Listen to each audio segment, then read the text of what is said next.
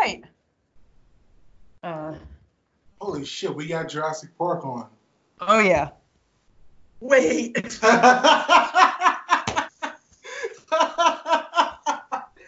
That's fucking funny. Holy shit. That is funny. Well, we we know Eric really really was right.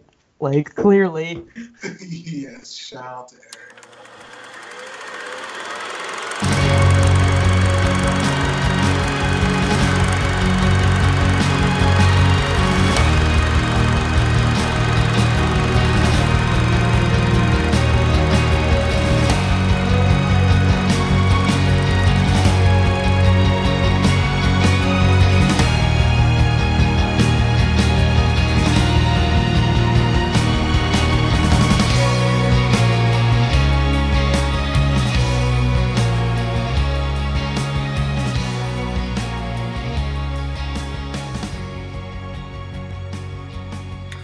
What up? It's your boy Marcus Robinson, aka the Mark Rob, aka Sean Matt Love, aka Gordon Darks, aka Thanos, the Titan of typos. On this latest episode, me and Kat Chinetti, aka your favorite cosplayer's favorite cosplayer, chop it up on Parasite if it lives up to the hype in the problematic world that we currently occupy. Also, we examine Guy Ritchie's The Gentleman, the careers of Matthew McConaughey and Colin Farrell, and lastly, for the Beacon Rewind segment, we examine the sex pot that is Tim Burton's Batman Returns. Buckle up, enjoy. Did you finish Parasite? Yeah, I did. Um, so I started watching it on Saturday, and I got interrupted. Uh, and so I had to like bench it. Uh, but I finished it probably two hours ago. Okay. Uh, and I'm about halfway through a 30 page article about the uh, like the economics of Korea and the kind of looking at it from the perspective of like a colonizer. Oh shit. Yeah, I I felt that I lacked some context and it didn't obviously make or break the movie for me, but like I want to be an informed consumer. Yeah. And so being able to explain to people like why certain things maybe make a little bit more I don't want to say make more sense, but like are probably more congruous to people who are more familiar. Yeah. Seemed like a good a good set of context to have. Also I'm an English major, so like that's what I do. I mean, do uh, you want to shoot me the link to that? I I'm interested in that. Um, Yeah. Is this something that was recently published? Uh yeah, it was published 8 hours ago. Oh shit! Well, that's that's pretty fucking recent. Seems it. Uh, on, let me drop that in the chat real quick. But yeah, uh, it's excellent. Uh, go.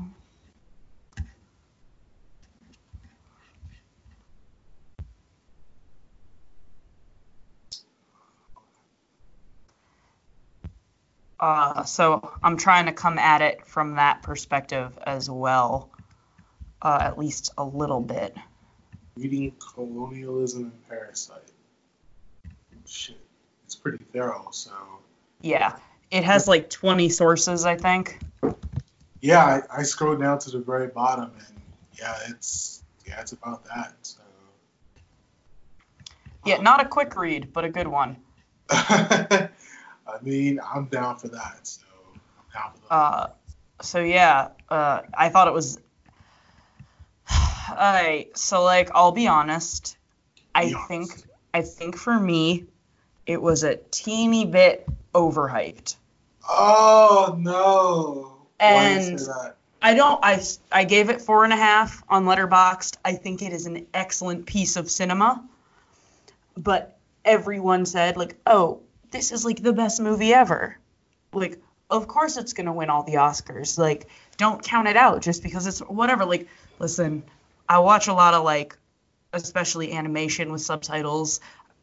Like that part doesn't bother me. The fact that it's foreign was not a deal breaker to me Yeah. or even really a factor.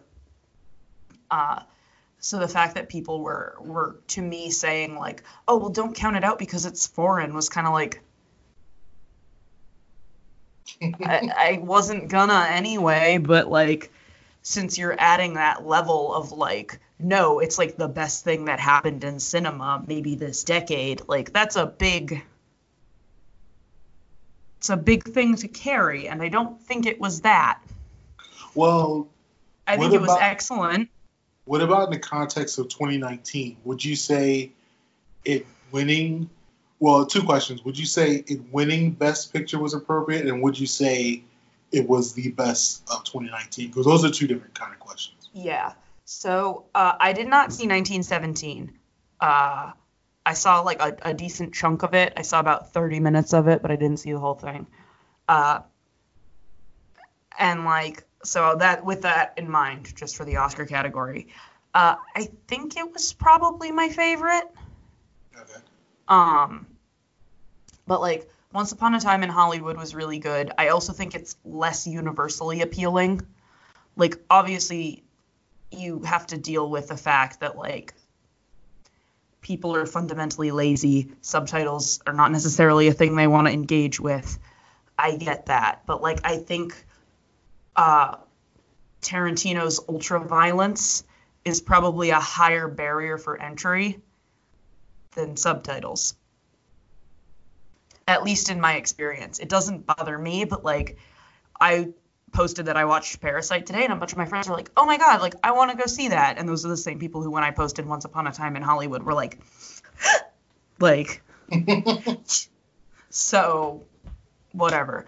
Um so I I would know, I- say I think, uh, I think the, the people that really like Once Upon a Time in Hollywood like really fuck with it, but I think people, I think there was a small portion of people who dismissed it because of like the Margot Robbie thing, but then also, which I think was kind of a, a reach, but I do think it was a bit disconcerting for someone who I love Brad Pitt his whole career mhm.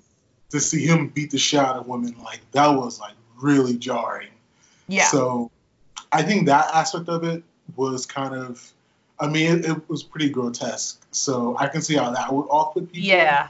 But and also, I, still- I know I know a lot of women don't like Tarantino because he's kind of a perv, sleaze, yeah.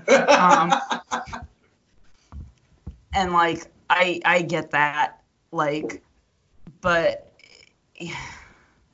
you know, I I think that has a, has a higher barrier for entry generally.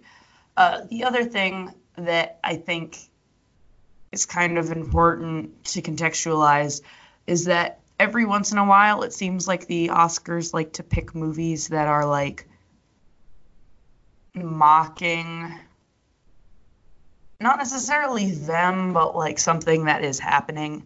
So like wealth inequality is a huge issue in the in the country in the world obviously. Um, and parasite really focuses on that. Like everyone in the academy makes more a year than i probably ever will you know yeah. and I think that they like to prove that they're like woke a lot, and I think that that can be. I think that's probably a lot of the reason why it Parasite did as well as it did in the Academy, and I'm not saying that's correct, but if it's a film that was equal parts an excellent film and also addressed a hot button topic in a way that was understandable and not too threatening, the Well, Academy's gonna eat that. Well, do you think Parasite, if Parasite was an American movie, similar to like, you know how you have you seen V for Vendetta, right? Mm-hmm. So basically, V for Vendetta, like that was was that originally supposed to be like set in America, but then the movie when they made it, they put it in like in Britain, right? Yeah. So do you think that if Parasite were set in like Omaha, Nebraska, do you think that it would have been overlooked? I don't know because I think that there's a, a really interesting point that's been made in a lot of the criticism that I've read of Parasite. Uh, and when I say criticism, I mean like in the way literary criticism is faithful listeners, I don't mean just like I was looking for people to shit on it like the nostalgia critic. Like, nah. but um a lot of the things that were kind of touched on was like this is not like there's so little actual Korean culture that this could take place in London or, you know, LA and that's kind of I think the point. Um but I also feel that like this is a narrative that Bong Joon-ho has been talking about forever. Like Snowpiercer has really strong undertones of economic inequality. Like this is this is clearly his topic and he is I think finding different ways in different genres to address it. And I think that this is kind of the culmination of all that work. Yeah. Does that make sense? Yeah. So like it feels like an elevation of something that he cares about a lot. Uh and I I really like Snowpiercer by the way. I think it's excellent, but comparing these two movies is like night and day. Like Parasite to me is so much better constructed as a film that like I don't have to be like I love it in spite of all these things. The only Yeah. issue that I had is I really feel like probably like 10 minutes or so could have been taken out of Parasite.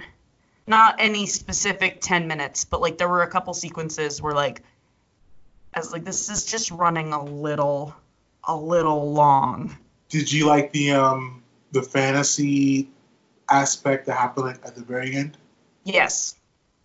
Um, I also like that it was very ambiguous as to if it was fantasy or Real if it was an yeah. actual premonition. Yeah.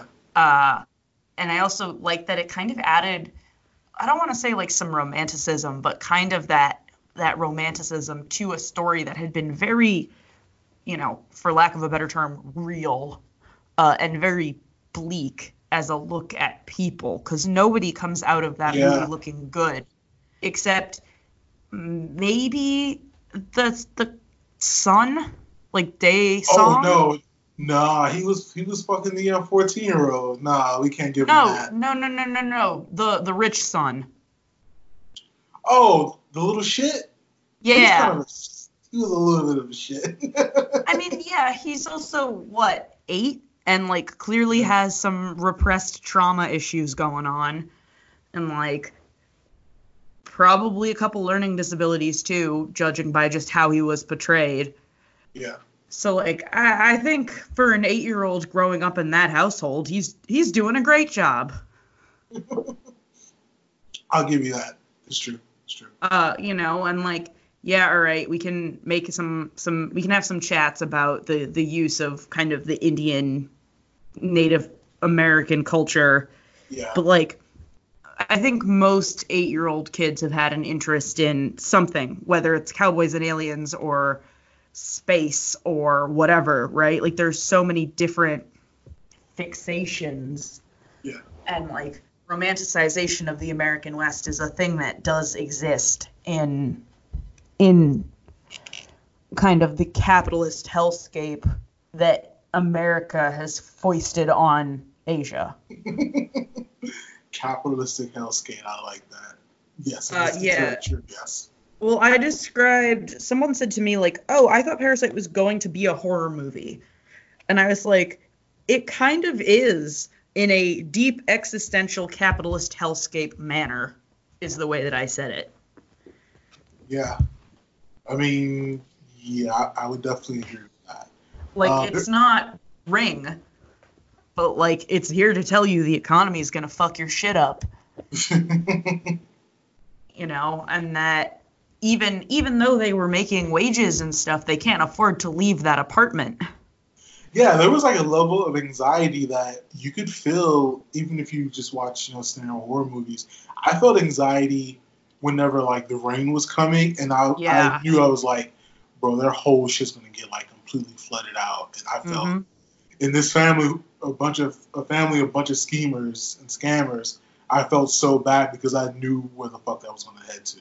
Yeah, I also I really appreciated that the movie I feel was very even-handed in the Yeah. distributing of who was a bad person. Yeah, yeah. Like I know that's kind of a weird way to phrase it, but like it wasn't like, oh, rich people bad, you know, Poor people. poor good, people Yeah. or poor people bad, rich people good. Like it was very the way that each kind of little piece was laid out made every character feel real and complex and just well orchestrated. Yeah, a movie like if you think about um, Do the Right Thing, Mm-hmm. where Spike Lee, you know, even though he's a black film director, he doesn't necessarily pick a side of who's right and who's wrong in that movie. Right. Like the black folks feel, you know, very upset, have like all this animosity beto- uh, towards Sal and the police, Mhm. but destroying Sal's pizza shop isn't necessarily a positive thing to do or even the right thing to do. Um, I mean, the movie is called "Do the Right Thing," yet no one does the right thing at all. Right. So yeah, so that I think it does take a very good, uh, good bit of talent to really balance that that equation out. Because I mean, yeah, like Parasite, like yeah, like you don't. I I I felt for their family. I love Kim, the father, but I mean, they were still scamming these rich people for money that. I mean, you, yeah, you make an argument the rich people, you know, they're rich, so they don't really deserve all this, you know, wealth. But at the same time, like, is it really right to scam people out of things that they quote unquote earned? So, Right. And also like we didn't get enough of like and I'm not trying to be like oh poor rich people, but like we didn't get enough of an insight into who they were or how they got there yeah, to to make the assumption that they didn't earn it, you know? And like I know that's a huge part of the problem, right? Is that like oh, we're kind of always, you know, why are the main characters in stories always royalty, you know, or whatever? It's because that's what we're we want to aspire to. But at the same time, like they're so distant. I was wait like I genuinely thought that uh the husband, Mr. Park, was going to cheat on the wife.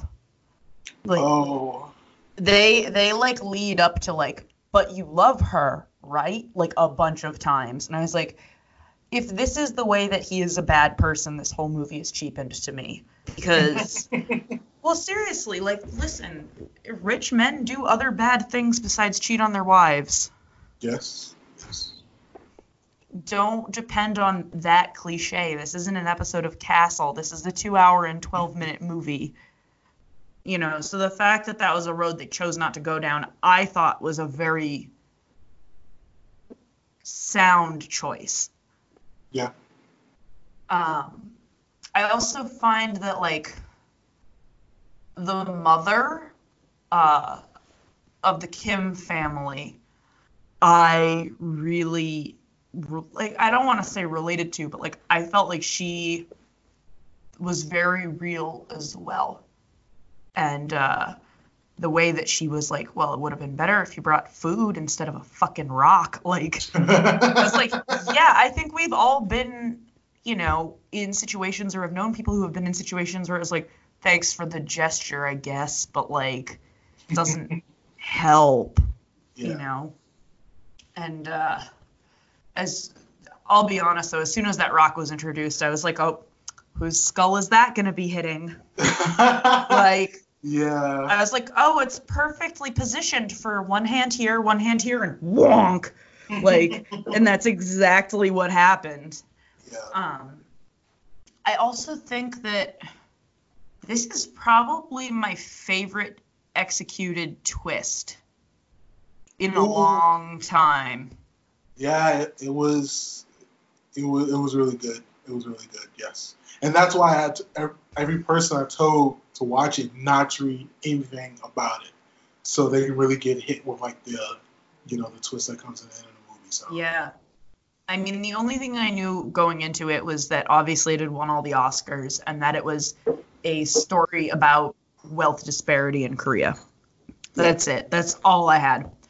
Uh, which, like, weirdly, Gangnam Style, also a song about wealth, uh, like, disparity in Korea. I, is it? yeah.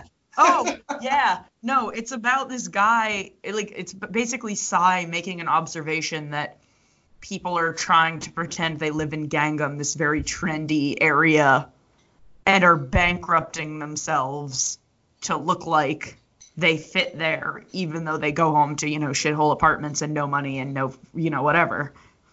Gee, I had no clue that song was deep.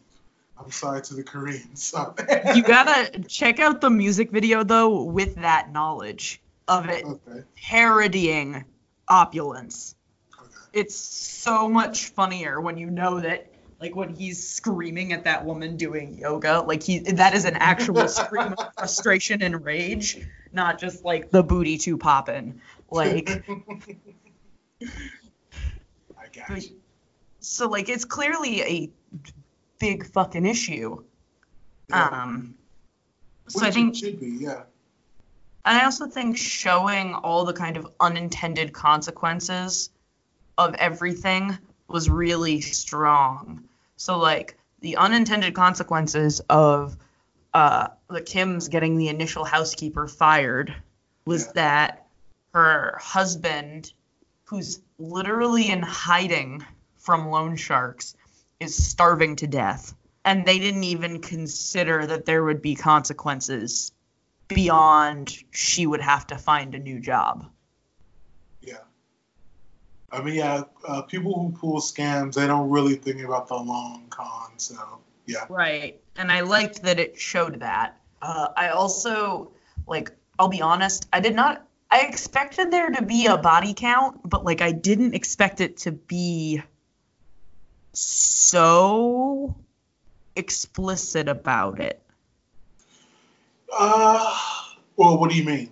What do you Like, mean? I, I wasn't expecting it to be, like I said, I expected The Rock to hit somebody in the skull, but, like, I thought that was going to be it. Like, I thought it was going to be, like, one moment of, like, in Oh. desperation, Yeah, like, yeah, yeah. so, the like, ending the party, like that shit was. Yeah, like the party shit, like that was completely like unforeseen. So yeah, I didn't see that coming at all. Yeah, and I also felt that like when uh, I'm trying to think of like how to describe this best. Um, the fact that they were so like I had a feeling that the housekeeper was gonna die to like help keep the secret, right? Yeah. And I honestly thought that might have been the end of it. Yeah. I was like, okay. Like, sucks that I knew that was gonna happen, but like, okay. Especially because the description on Letterboxd, which like I looked up partway through, which was kind of a mistake, but whatever. I Oh. did it anyway. I didn't do it on purpose. I just like went to go see what the ratings were, and it was like, uh, all unemployed Ki-taek's family takes particular interest in the wealthy and glamorous parks for their livelihood until they get entangled in an unexpected incident. Uh, so the last part gave, the last sentence gave it away, basically. Well, so I was like, okay, they're gonna like the housekeeper's gonna die, and then it's the the rest of it's gonna be a movie about covering that up. Holy shit. Speaking of Letterboxd, 150,000 people gave it five stars. That's a Yeah. fucking lot. I gave it four and a half. Like I said, I really feel like it could have just used like 10 minutes total. Like, not any one scene, just 10 minutes total taken off. Like, I didn't really need to see uh, the the son of the Kims kissing that 14 year old like five times. Ooh, yeah, that was tough, boy. Woo, that was Um, or like even when she took her underwear off in the car, I was like, you can just show it and then show her tucking it under the like. I don't need to see it going all the way down. I know how underwear goes on. you sure?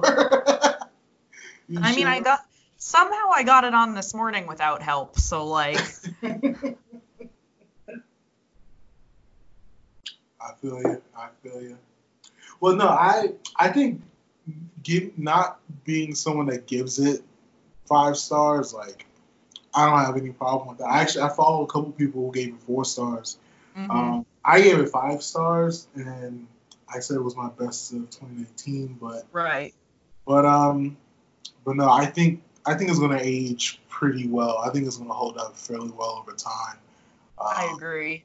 I also think it's a, a moment in time film that is representative of the time without making it feel stuck, if that makes sense.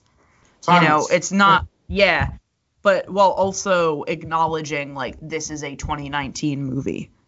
Yeah. Um, so I'm trying to think of, like, what a, another movie that kind of does that is, and I'm kind of struggling to find one. But, like, when the Criterion Collection was like, we're releasing it, I was like, yeah, of course. Like this belongs in in a Criterion Collection type situation. Like I I see that. Um, because I also think like this is gonna be a movie that someday you know the the next generation is gonna come to their parents and be like, like, were you did, did you see Parasite like when it came out? like was that really what it was like back then like wait you know and it's i like that I- idea a lot and i think that's going to be a really interesting way for it to to exist in a space Yeah, you brought up 1917 earlier. I saw 1917. Um, are you? Well, do you have plans to see it soon? Because I don't want to spoil it for you. Nah i kind of know what happens So uh, it's it's not a movie. I've I've only seen it once, and I think when I saw it and I left the movie theater, and when it was winning like best film at these other award shows, yep I, I got the sense that I knew why it was why it was winning, even though it It's wasn't a- better than Parasite. it's a dad movie it's Yeah. a white dad movie Yeah, and so I think visually it is stunning, but at the same time, I don't think you're going to get rewarded for multiple viewings. So like even a movie like um, uh, Spielberg's uh, what's the Tom Hanks war movie? Um, Saving Private Ryan. Private ryan I think I think that's a that's a war movie that you put on TNT. You can watch at any time. You'll be engrossed basically if you fuck with war movies. But 1917 isn't really that necessarily. Like 1917 is a movie where you're only really following two characters, and then it becomes one character, and then you're kind of just going on on this like basically this RPG of, Yeah. of a British involvement in World War One. Someone, uh, Ty Burr, a film critic I really love uh, from the Boston Globe. Uh, I'm sure he's not listening to this, but I can hope. Hi, if you are.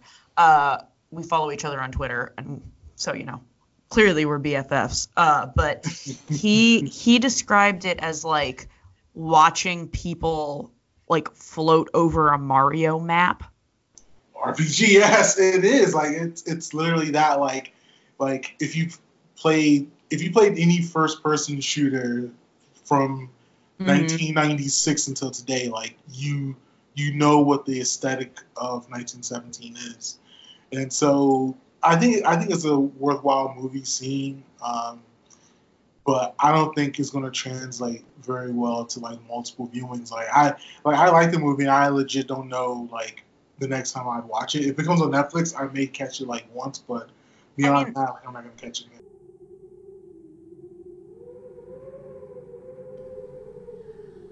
What makes me want to get close to someone and snuggle? Fear. Salutations, I'm Melisette, and on A Frightful Fret with Melisette, I read classic horror stories combining audiobooks and audio drama into a podcast. Come away with me into the darkness and let me make your ears tingle with the sensation of terror. A Frightful Fret with Melisette. Available everywhere podcasts are, and find us at ourfrightfulfret.net. Don't forget.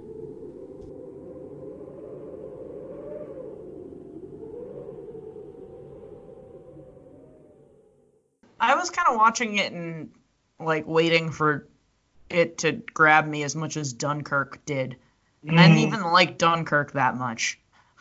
Oh, you did it? Oh. I thought it was fine. Uh, Christopher Nolan and I have like a love hate relationship. I have to really be in the mood for his directing style. Oh, hold on. So, what what would you maybe hate strong of a word, but what are movies from Nolan you dislike or even hate? Uh, so I don't I don't think that it's fair to say that I dislike or hate any of them, but I find that they like if I'm not in the right mood, they chafe.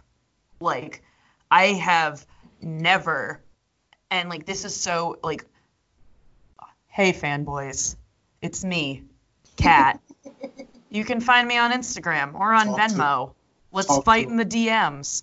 Uh like but I have never been in the mood for any of Nolan's Batman movies. Oh no! no! And like that doesn't mean I think they're bad movies. I think they're really good movies, but I've never been like, "Ooh, you know what? Like I could really go for Batman Begins right now." Oh no! Uh, well, I, I, I'm I'm not a I don't know if I qualify as a fanboy, but like I'm legit addicted to to Bane whenever he's on um, the last one. I I know Bane shit like verbatim. So I mean, listen, just- like Tom Hardy, I would eat him with a spork. I would eat him with a spork in that movie. I would eat him in a spork with a spork in that movie if he kept the thing on. I don't care. But like, cats. yeah, right? Like, whatever, fine, let it happen. Uh, but like, I, I've seen that movie once. I own it on Blu-ray. I have no desire to watch it again. None. Uh, I literally made myself watch The Dark Knight this summer because people were like, "This was the movie that made me want to be a filmmaker," and so many people within, like, I'd say probably eight years of my my age have told me that that I was like, Really? all right, let me let me re-examine this, and I was like, it was good. I wonder if that's more for Heath Ledger though, because I know people are really hit and miss on Nolan. Even though I, I do consider myself a Nolan fan, like, but I think I liked Inception. Inception gave me weird dreams for like the first week after I saw it, like, like legit weird dreams. It was, But I also I think that I came a little late to the Nolan party.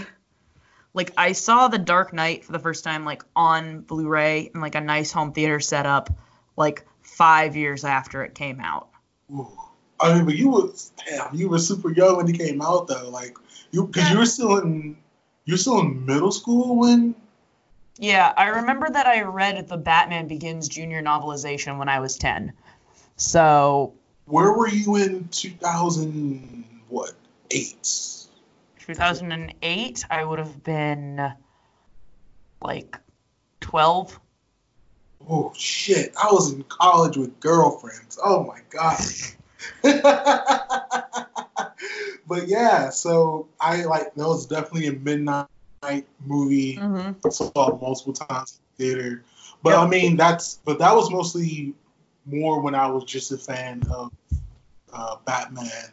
Yep. But then when he had that and also not only Inception but Prestige, I love Prestige. I have not seen Prestige. Everyone has told me to see Prestige. I should probably do that. I think uh, it's oh no, it's really good. I, I definitely recommend Prestige. Um, I think you well, so you liked Inception. Yep. You, you were iffy. You were iffy on the Batman series. I really like them, but I like I said, I've watched them and I was like, that was good. no need to revisit. Yeah. Which is weird because usually if it's a property I like, I'm interested in revisiting it. But Okay. like Yeah. I never I never found Rachel interesting. I never found their Harvey Dent. Rachel. Where is she? Uh, I never found Harvey Dent interesting. I liked that version of the Joker fine, but like he and Bane have the same thesis of what they're trying to do. And once you realize that, it's really hard to unrealize it. I think the I think really the only difference is probably when I was like in the theater watching Dark Knight uh, Mhm. Rises, like I was literally spellbound by Tom Hardy, and also Mhm. like how the fuck is he actually going to beat Bane eventually? And so whenever Dark Knight was out, like we pretty much knew that like Joker was going to get defeated in some way, but hmm like during Bane shit, like it was like dog, like is he And really going to actually beat him? Don't get me wrong. I'm a big fan of anything that's a vehicle for Joseph Gordon-Levitt. Like, I am. I think he's a renaissance man. Uh but like I definitely was just Oh, you uh didn't do it for you in that? no, he's fine. Uh Ah. they call me Robin. oh yeah, yeah. That part of it was kind of. It was kind of one of those, a bit, a tad bit. It was kind of one of those. Good line delivery, bro. Like Oh, hold on. Speaking of uh, Joseph Gordon-Levitt, what are your thoughts on 500 Days of Summer? Who who was right? Who was wrong? Oh God. Uh, I think the the writer and director was wrong. Uh, so I. Uh, that's a movie that I've seen like twice, and both times I've just been like, why did I watch that again? Even the first time, I was like, why did I watch this again? And then I was like, wait, I've never seen this. Like, it's that. But I think it's because I grew up in like a post 500 Days of Summer World. yeah. So so much of that format is every young adult novel, every young adult romance movie. Like Yeah, it's always been on Tumblr, like the gifts of expectation versus reality. That's yeah. on Tumblr. And like it's fine. I guess I'm happy it exists. It's not quite as creepy as uh 51st dates, No. like which is just um. Jeez, yeah, that's. I also like the idea. Like I like the the kind of revisiting aspect. Uh, but at Manic Pixie Dream Girls, the main character super like the main female super hard. Uh, in a way that I also, as someone who has spent most of her young adult life being manic pixie dream girled by boys who don't want to deal with their own problems, See now, knowing that though, I think I think that's the point of the movie that people eventually had to come to, where because I, I I think people's first assumption of the movie is that she's wrong, he's right, you should feel bad for him. But if you revisit that movie, Mhm. it's actually like he's not really addressing reality. Like he's not picking up on the signs that she doesn't really want a relationship and she's kind of quasi pressured into getting in a Mhm. relationship. Now, I mean, there was a point where she could have like deaded it, left, and then that would be the end of it. But you know, at the same time, like she came back because I do think she felt pressured to be with this guy because he wanted it so bad. She also seemed to kind of feel really- responsible for him. Yeah, and so I think I think that movie is important to to pick up on like, bro, this whole like quote unquote nice guy finishing last shit is like no people who don't ask for what they want finish last. People who aren't honest with people finish last. Like you don't have to be like a quote unquote um, asshole or jerk like like people joke Mhm. about them be with. You just need to be honest about what your feelings are. And Yeah. so But I also So- feel that like people like this is gonna sound really dumb, but like if you have to think about it that much to get to that, like I feel like your average moviegoer isn't. Um, Especially in something that's so heavily marketed as a rom com. yeah, Um yeah, like it's the same issue that I have with what is it? Uh the one with Clementine, Eternal Sunshine of the Spotless Mind, where like Ooh, she is saw a v- very clearly painted as the bad person for advocating for her like desire to take care of herself first. Yeah, and like that, get- that gets old. I literally have a t-shirt that my brother matthew shout out matthew uh, got me for christmas or my birthday. I think it was my birthday when i turned 18 or 19 it says not your manic pixie dream girl. Because like I needed that. I needed Yeah. that shirt because people were like, but like you're nice and free spirited and play ukulele and will dance in public and clearly that means that you are like here to fix all my problems and like paint a picture of a bird on my wall even though I hate birds but like you you're into birds I'm like I was You- like uh, even though I've only met you 30 minutes ago, you were meant to save my life, ma'am. Or like, you have always been my best friend, and I have just now realized that you are also attractive. No, oh my god. Like, Men are trash. Men are trash. oh, dude, like, I tend to be fairly private about my dating life. Uh, I'm not great at it on the pod, especially on Isla Pow, especially when uh, In True Fanny Fashion is on, because I've got so many fucking stories. But, like, oh man. Like, and the sad part is I totally fell for that shit when I was, like, 16, because, like, the first, I, let's see, my first boyfriend and I were together for, like, two months. I know, gross. I had my first kiss when I was 16. I know, gross. Uh, and like he never told me I was pretty. Oh. And like he he in my mind was like the significantly more attractive one. So like for a while, and like this is still something that I struggle with, although like less and less so every day. Like when people are nice to me, my immediate response is like, "Oh, I am loyal to you now." Oof. and like noticing my other girlfriends do it was like a moment where I was like, oh, okay, like no, no, no. Yeah. But like it's it's a thing that exists and I think it's a thing that exists on like r slash nice guys on Reddit, for instance, where it's like I I made an effort for the barest human decency. Where is my sex I was promised? Like you know, and Sylvia Plath, I think, says it best, which is uh, women are not uh, machines you put tokens of kindness into until sex falls out.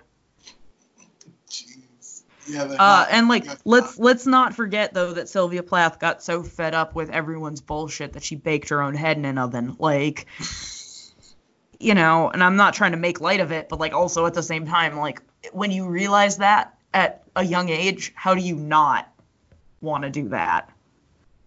Like, she Yeah. says, opening her second alcoholic beverage. Um, but I don't know. I mean, it's like, well, take me for example. So when I was in the ninth grade, I had Mhm. this, I had this huge crush on this girl in my in my English class, mm-hmm. and I don't knew I don't know if she knew it or not, but I was I was not upfront about my feelings on it at all. I wasn't I didn't necessarily lie about my feelings, but you know I wanted to date this girl, but I never approached her to date. So the entire freshman year, I was like I was like just friends with her, whatever, whatever, quote unquote friends, whatever, whatever.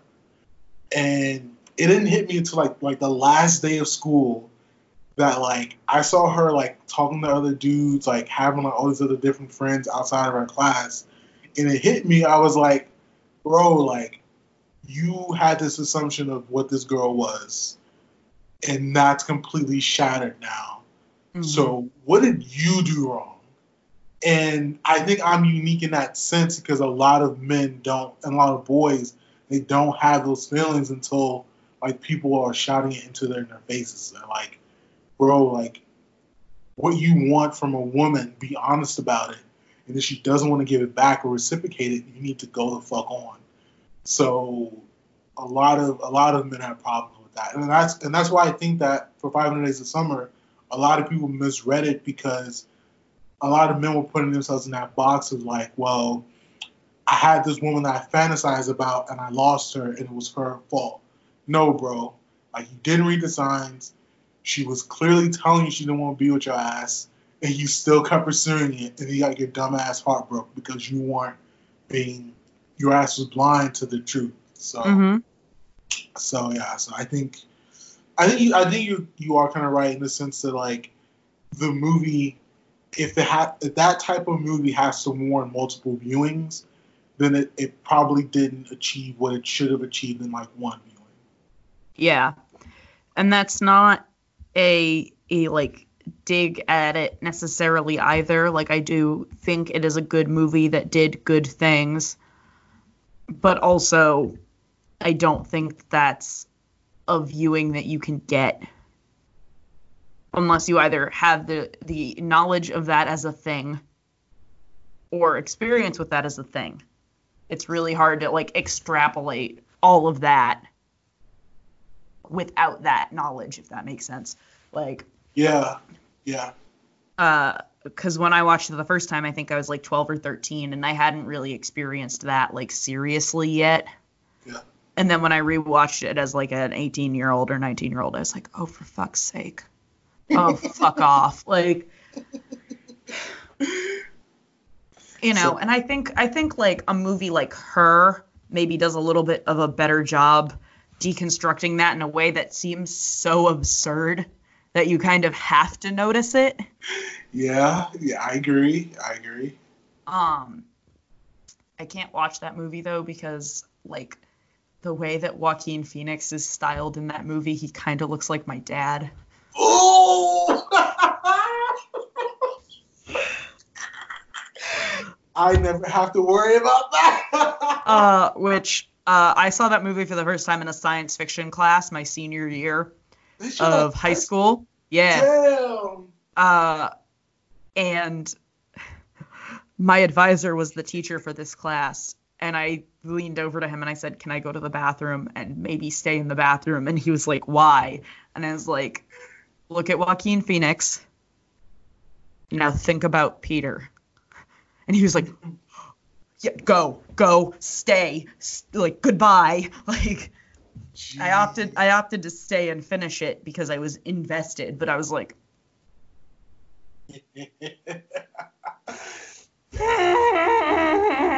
the whole time. well, I mean, a shitty part of Hollywood is people that look like my mom are in movies, but you know that's neither here nor there apparently. But now that's wild. Like, I mean, hey, next time they make a, another movie about slave narratives, because apparently that's the only thing that Hollywood has for people of color. I know my my mom front center. I'll be triggered. So yeah. I mean, I'm over here like, all right, I'm excited about Antebellum because I feel like at least it's going to do something different with the set of tropes that we have. yeah, like, I'm I'm like really it- confused by that trailer in a good ass way. I have So- no clue what the fuck they're gonna do with this movie. My best friend Anders, who was like, is an amazing screenwriter, uh, thinks that it is going to be a time travel movie. So Yeah. people are sending people of color back in time to oh, be slaves, and their brains can't handle it, so it clips back and forth between their lives. the people listening to this cannot see my face, but shit, that would be pretty Uh, fucking gnarly. I don't know if that's what it's gonna be, but I mean, it, it, it kind of looks like that. I think you're, I think his kind of guess, from what I remember from the trailer, it, it, I mean, it makes sense. Like why, like no one from that period is going to see an airplane. right. So the yeah. other thing that I was thinking is that it might be a reverse reincarnation situation. describe, describe. So uh, let's assume that time is fake. Um, so that it's kind of in a similar vein where instead of it being like, oh, you know, this person was brought back in time, it's like, oh, kind of like Dr. Manhattan, where he experiences all the realities at the same time. Yeah. Kind of like that, except instead of for him, it's kind of different images that are developed stacked on top of each other Yeah. it would be like transparencies stacked on top of each other. So it's all kind of getting projected together. You know what I hope this movie is? It's for these dumbass people that say, not my ancestors. and Yeah. they get transported back in the time. I mean, I also hope it's for the people that are super excited about plantation weddings. Hmm. Boy, that is fucking weird as hell, man. I, yeah, yeah, I'm not a fan. Um, I'm probably you're not a fan. I mean, I, I feel like at this point it would be like, I want to go get married at the Get Out house. Like, that's, like, no, No, like if if that if you have to explain it like that for someone to understand why it's a bad idea, like come on now. Yeah, if, if the word plantation is anywhere near, you know, the invitation, just don't don't send it to me.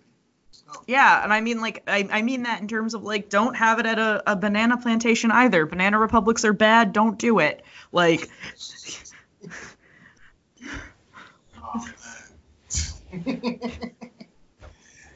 and like listen, I really like both Blake Lively and Ryan Reynolds, but mm, Oh, that wedding was, was- a choice. I was so disappointed in Ryan. Like, I mean, my only hope is that like he genuinely doesn't understand because he's Canadian.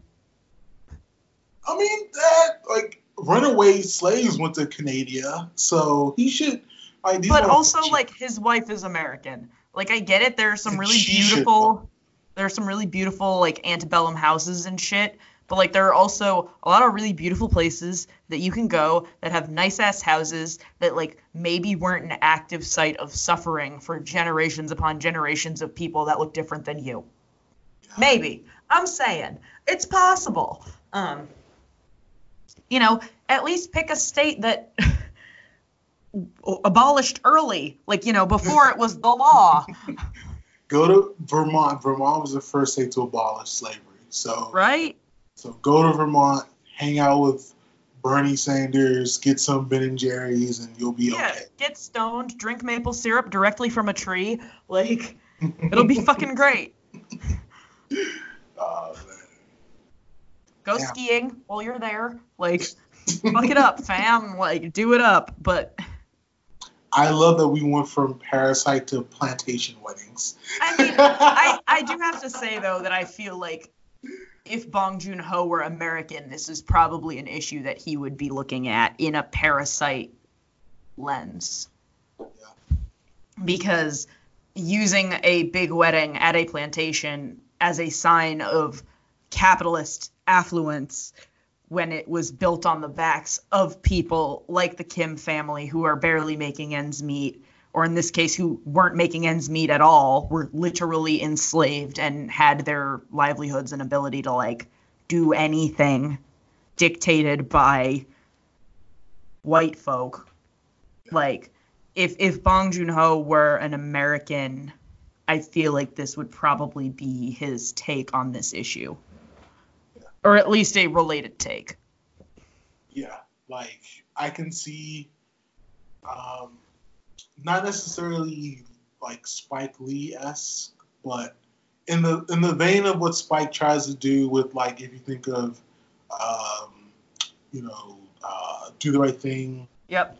uh, uh, even in like a movie like Clockers, where it's basically Clockers is this movie where this young black teenager in New York, in 90s New York, he's basically hustling to survive and sort of examining the pitfalls of why he has to hustle in the first place. Mm-hmm. Um, Clark is actually really, really good. Like if you, if you, for the listeners and anyone, if you want to know what sort of like life was like for a troubled black youth in the '90s, trying to escape the ghetto and escape like you know drugs and the police, Clockers is a really good movie. I think it's actually probably one of Spike's most underrated movies. So definitely check that out. Do the Right Thing was another movie I had the the joy of seeing in high school. Actually, damn, was your high school like a good high school to go to? Y'all watching all the flicks. I mean, I went to a private high school that had like a huge amount, like they gave out a ton of financial aid, so it was pretty diverse. Um, and a lot of our teachers were like, I don't want to say woke because that has such a connotation at this point, but like they were empathetic and understanding to struggles that were different than their own and believed that educating about part of that was part of education. Yeah. Um, So they're good teachers. So, Yeah. so you had good teachers. So, you know, I think that made made a huge difference. So the fact that my like Jewish English teacher who's a slam poet was like, "You know what? Uh, we're watching an episode of Do the Right Thing today. Like we're watching Do the Right Thing or at one point we watched an episode of Louie, which yeah, okay, great, Louis CK. Woo, let's rehash all that real quick. Oof. Are you done yelling at your podcast yet? Great. doggy. Um, but like the episode that we watched was the one where he like tries to go on vacation and like fundamentally misunderstands like what Chinese New Year is and winds up spending the holiday with like a Chinese family while his own family is falling apart. Fuck, I don't remember that episode. I don't remember what it's called, uh, but it's like it was specifically about Chinese New Year and like it started as like a commentary on like tourism and ended as a commentary on family. Um, and like he was like, listen, like this was before Louis C.K. was like Jerking off. notorious pervert Louis Yeah. C.K. At least in the public eye. Um, and like that was like we decided to do that because we had so many different forms of family that existed at our school. So he was like, "Here's, we're just gonna commentate on that." Dog, you I know. used to be really, oh man, I used to be really big on on Louis. Ugh, and keyword used to be, but god damn, I was, I've, I've never been more disappointed in a white man. I'll be honest. I Well- think I was a little more disappointed in John Lasseter, What's, oh, who's that? Of- Pixar, uh, director of Toy Story, Toy Story 2, A Bug's Life, creative director for most of Pixar. what did um, he do? he's uh he really cultivated Pixar to be kind of a frat house environment and uh, Oh, was uh, difficult to work with if you were a female. oh fuck. Uh, he he was a hugger, Ew. uh, but like disproportionately for female-bodied people. Um, he was a grabber. He was an alcoholic, and that was creating a lot of problems with you know self-mediation and whatever. So to find out that like the creator of like my favorite character or one of my favorite characters growing up, who's like Jessie the cowgirl, Oh, but like was not respectful of women or different differing forms of femininity. Because to me toy story is so wonderful because it's got several points on the femininity scale and none of them are more or less powerful than the others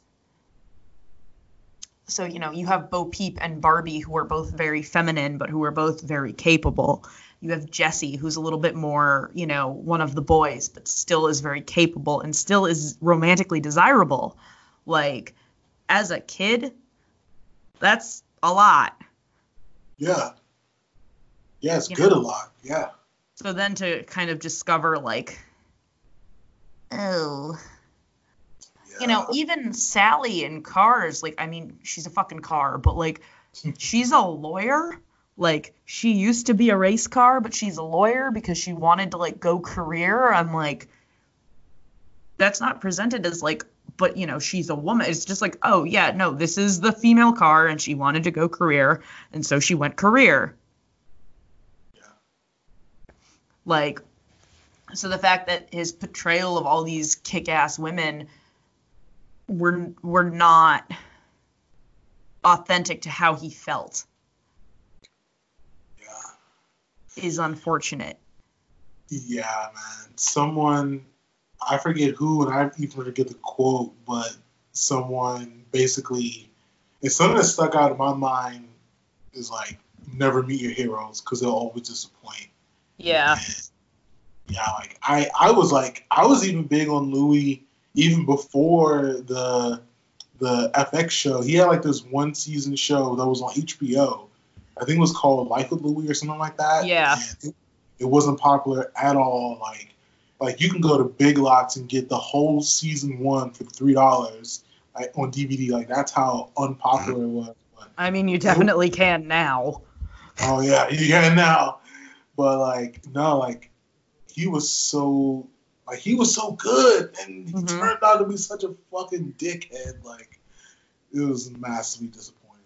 Uh, Yeah. Uh, I just sent you uh, the uh, letter that Emma Thompson wrote when uh, John Lasseter was instated as head of Skydance because I think that really adequately sums up what happened, uh, while also like addressing why giving him another chance is not really okay, especially in a field like animation where like a lot of people have worked many places or know people who have worked directly with this person.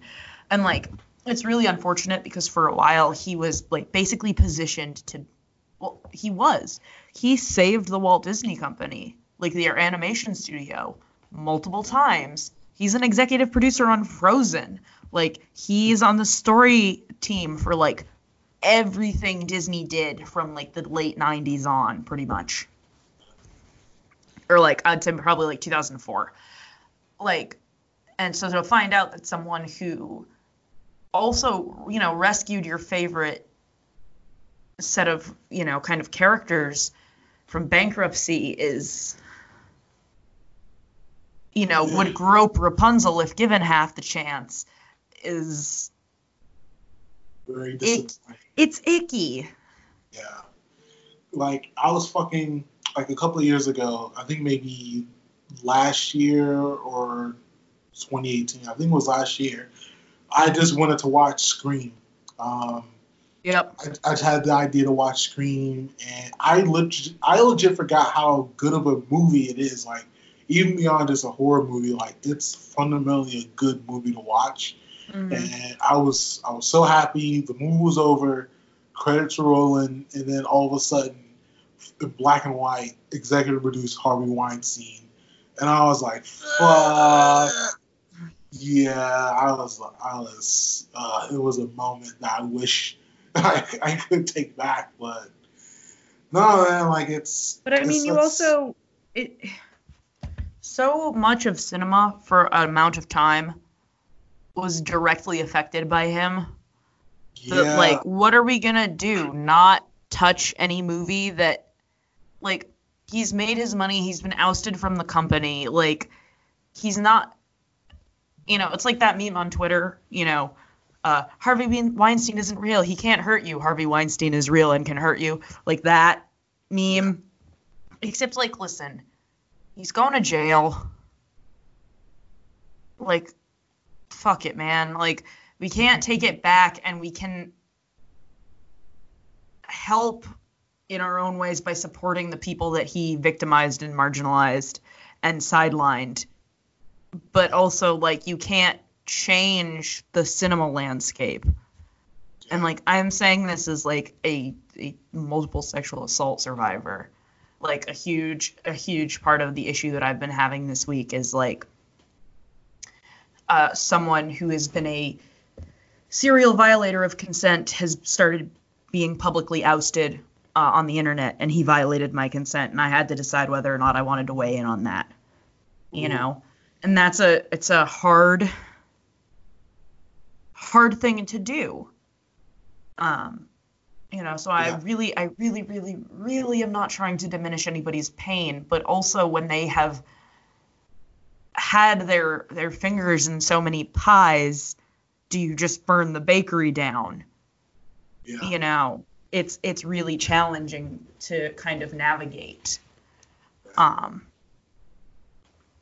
so Yeah, that's and that's what we talked about last week, like separating art from the artist. Like yeah it's it's and the funny thing is like I think I think it's such a hard, complex question. I legit don't think there's a right answer. I Mhm. think I think from individual perspectives there are right answers because I'm literally will never tell a person how they should feel about you know something as strong as that because I mean I I I never I've never been a victim of sexual assault so I don't know what it's like to have like my you know assaulter in public doing things and accolades and all that shit Mhm. I, I can't tell them how to feel about that. So now I'm really sorry you had to go through. Well, go are going through it now. I'm really sorry to hear that. uh so you know i there's no thank you uh there's no right way to handle it Yeah, you know there's a you know uh, i don't know how into like youtube shows and stuff you are but JonTron who's your internet mileage may vary because he's problematic in a lot of ways, but he uh, has a, a thing where he reads out a bunch of Gwyneth Paltrow's tweets while talking about Goop, her lifestyle brand. Yeah. And one of them is uh, sometimes Harvey Weinstein lets me use the Miramax jet if I'm opening a supermarket or something. And it's like,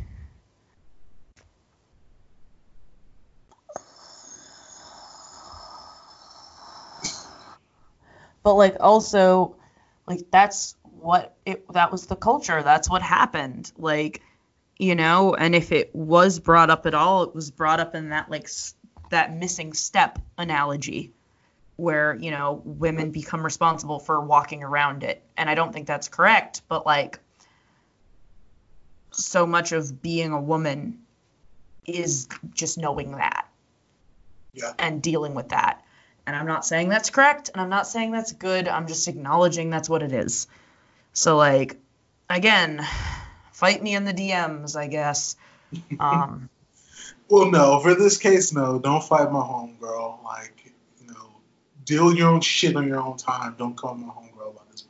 Hiya, Puddins. It's your girl Harley Quinn, aka Dr. Harleen Quinzel, here to tell you all about it's like a podcast or whatever. We talk about nerd stuff and life stuff, and if you want to know what we're about, check out the Powie Awards, our 100th episode Q and Slay, or Theater from Our Butts. Have a good day, Puddins, and love, trust, and belief. So, uh, if we wanted to maybe start transitioning into the gentleman, I thought the gentleman had some of my my well, it had probably my favorite female action hero in a long time, Who? Michelle Dockery, running her entirely female-owned and operated garage. Okay. uh, and really taking care of herself until she was literally overpowered three to one people. Well, I mean, she got into two. She got it down with one, so I was impressed. I was impressed. Uh, and I really liked that she she was not like she she got I would say damseled, but was not a damsel. Um. Yeah, I, yeah, I get what you're putting down. Yeah. Uh, and like I I genuinely thought that she was probably like I like that she was in like a sharp suit too, like just from a dressing perspective. Like, she looked great. She looked Yeah. great. and like whatever. I really like the gentleman. I fully acknowledge it had a lot of problems, uh, and was possibly racist. Oh, dog, the the fucking um the black cunt scene. Like that shit was it was funny. I'm not gonna lie, like that it was funny. Definitely problematic. I mean, they also said the phrase "Chinaman" a whole oh, lot yeah. for like a movie that was released in this year of our shit posting lord 2020. Like, yeah, there's a twinge of problematic sprinkled over it. Yeah. but I I can't tell. And again, I'm not trying to to be like making excuses or whatever. But like, if it's meant to be an homage to genre movies like that from like the I presumably the 20s and 30s was kind of the heyday of gangster movies. Then like at least I get it. Yeah. But also the other part of me is like, is that maybe parodying on the casual racism that presently exists in England? Because like Brexit is a thing, Yes. Like, you're, but you're on the right path. You're on the right path. But like also a lot of the people who were making those jokes were Americans. So is it trying to say that we're all kind of fucking racist? Well, Which I mean we are, but like it didn't feel like a concentrated enough thesis to quite justify its own existence in that space, if that makes sense. I think Because it was such a backseat. even, issue. Even even if being in the quote unquote woke era, there's plenty of people who aren't, and there's plenty of people who call people and refer to people in fucked up names. And so I I don't necessarily have a problem when directors do that and go that route. Like I I think so even even if you take a movie like uh, Pulp Fiction. Yeah, no, no. Mhm. If you take a movie like Reservoir Dogs, and these it's these white men throwing around the N word around each other like it's nothing. And so I'll never be in a situation where I'm in a room full of white people, like because I will literally be like the only black person there, or whatever. So I would never be privy to these conversations. Mhm. But I'm I'm pretty sure even people that I, I'm friends with or that I've even known casually, like like of white men, like I know they've been in situations where they've thrown around words like this before, and Yep. whether it's been recent or in the past, or whatever, you know, that's on them. But I think that I think cleaning up language like entirely it's not fully honest because there's plenty Mhm. of people who refer, who refer to Asians as Chinamen, and that's fucked up. And Yeah. There's plenty, and there's plenty of people who call, well, I guess in the UK they call black people black cunts, and like that's I mean, that's the thing. So I do appreciate that they were kind of a, an equal opportunity cunt caller. They, they very much were yes. Like, you know, say what you will. Uh, I watched a lot of Jim Jeffries. Uh, I think that that is a great word to say. It is a fun insult to throw.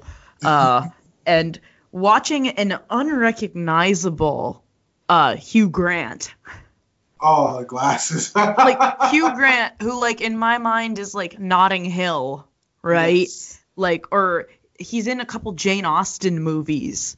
Like the the dorky Wow. prime minister from Love Actually. Fucking nine So- months. Yeah. Throwing around like just like cunt motherfucker like Yeah. weird weirdly racialized language. I was like this is the I didn't know that this was a thing I needed. But like I'm so glad it's here. Like No, I I thought the movie was good. I and like him being a little gay. Oh, he was he was. I think he was very much gay. I think he was very much gay. I think that he was probably a raging pansexual, uh, but Raymond just happened to tick all his boxes. Possibly, possibly. Speaking of Hugh Grant, I don't know if you caught this. In the well, I caught it because it was kind of actually apparent, but there was a point where he's talking to the dude from Sons of Anarchy. and Yep. He he references Francis Ford Coppola's Conversation," the Mhm. first episode of this podcast. So that that that the title of the first episode of this podcast I got from that movie he was referencing. like that was very simpatico. Very Yeah, I also love the like cinema gags Yeah. where he like talks about aspect ratios and like it's it's filmed on film, darling, and like it changes like the way it look, and it's so like I thought it was just excellent in that regard. Um, I will say I absolutely figured out who sold who out when. Uh, and like that honestly didn't take away from it that much for me because I had so much fun still getting to them figuring it out. yeah. Um I I also think that like I don't I don't know that this is like Apex McConaughey. I think But, the um, looks. I think the wardrobe of Apex McConaughey. Oh my god. He's never dressed better in a movie. Oh my god, the suits in this movie. Yes. This was like some Kingsman level shit. Yes. yes. The the plum suit and the, like the Uh, he was fucking fresh. His whole Yeah. Uh, I went to go see this at a press screening, and they had a thing where if you like won a contest on Twitter or whatever the fuck using hashtag gentlemaning, uh, like you and like your crew would get uh like kitted out in suits from the costume designer for the movie. Fuck. Um. So I was like, Anyone listening to this, please give me a thousand dollar suit. I beg you. I mean, get me one too. Can we get like coordinating ones? Not ones that like match, but like coordinate so we would like look cute when we inevitably do our Annie Leibovitz style podcast photo shoot. Yes, I'm up for that. Okay, cool. uh, you know, we got to get like the chaise lounges and the opulence, but not like the plantation opulence, like the Gothic mansion opulence. Like, uh, the fucking Knives Out house. We'll Oh. pose in front of that. the one that is exists like four towns over from me. Holy shit! Have you been? Have you seen it in person before? Uh, no, I haven't because someone actually lives there. Fucking fuck them. I just laughed so hard I threw my microphone. Uh, oh man. but like, that is that is someone's house. I'd feel a little weird just posting up at someone else's house and being like, hey, I know Chris Evans walked through this house one time. You know what? They probably actually gated that shit off. Yeah, like I don't I don't need that. I don't want to be that person to someone else. I feel you. I feel you. But no, I think the look of Mac and McConaughey in this movie, like, I do think it's it's probably the best he's looked in any movie. Like, um, shit, I, I unless you go like younger, like, like you know the movie he did with J Lo. If you go like that era of his Mhm. looks, maybe. But I think this is the best he's ever looked in a movie. I think acting wise, I mean, for acting, I think True Detective season one is Yeah. fucking ridiculously great. I also though I think I always forget that he's funny. Yeah, you remember Like um, fucking EDtv? yeah. But like the fact that he was like everyone in this movie was hysterical and they were all very funny in different ways. I like that whoever like cast this movie it did an amazing job with that because the chemistry I thought was just flawless. Yeah, fucking uh, Colin Farrell, like his coach, he was really fucking good. I loved him in this movie. I I like have a theory about why Colin Farrell is not like a bigger deal. Give it to me. Uh and like hang on, I'm to pull up his IMDb real quick just to like have it. I, I am too. Also, you can tell that if you look at my IMDb that I just finished watching Watchmen because it keeps being like, "Do you want to go to the IMDb page for Watchmen?" I'm like, the movie or the show? the show Ooh. Oh, did you like the show? very very much. There you go. I knew I fucked you for a reason. uh, all right. So, da ba da ba da. So his like, he was in like a bunch of TV shows and TV movies and stuff, and like, his first big movie, like really big movie, is uh. 2003 Daredevil, Ew, where he plays Bullseye. Damn, he was in that shit. Yeah, and I'm pretty sure that's why we're all sleeping on him, honestly. Uh, is because like a lot of his initial film choices aren't super solid. Oh, Minority Report. He was a Minority Report. That Right. And phone But- booth.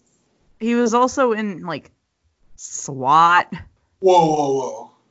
Sw- Whoa, that SWAT is a SWAT is in the Hall of Fame of bad, uh, good bad movies.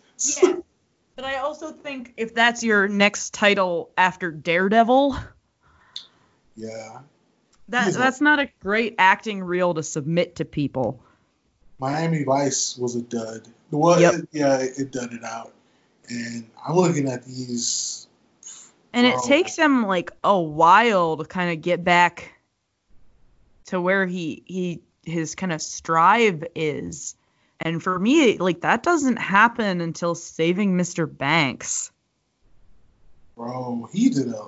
Because after it? that, he does Winter's Tale, he does The Lobster, he does True Detective, he does uh, Solace, Fantastic Beasts, which your mileage may vary, but like, you know, Killing of a Sacred Deer. Did you like that movie? I don't like that movie. I don't like that movie, but like again, good stuff to pull from his acting reel. Uh, when was it in Bruges? That was like what? 2000? Yeah, okay, 2008. I forgot he was in the Widows. In Bruges is such a slept on movie. Like, I don't know if it's still on Netflix, but like a friend showed it to me when it was on on streamy Netflix, and like, I remember thinking like, oh god, I'm not in the mood for this at all. So good, and I want to keep watching it. It was And like, it was nominated for best original screenplay. yeah, dude, it's so good. So like, he's now got a significantly more consistent reel even though dumbo was bad uh. Like, and why did I'm he right. fall for the? Why did he fall for like the the remake gaff? Because he he tried to do Total Recall remake. There's a was there a Fright Night remake? Because he started a movie called Fright Night, which I'm guessing is the remake. Probably. Uh, I mean, the short answer is money. He oh my god, he's gonna be Penguin in the Batman. I mean, Ooh, that's gonna be bad.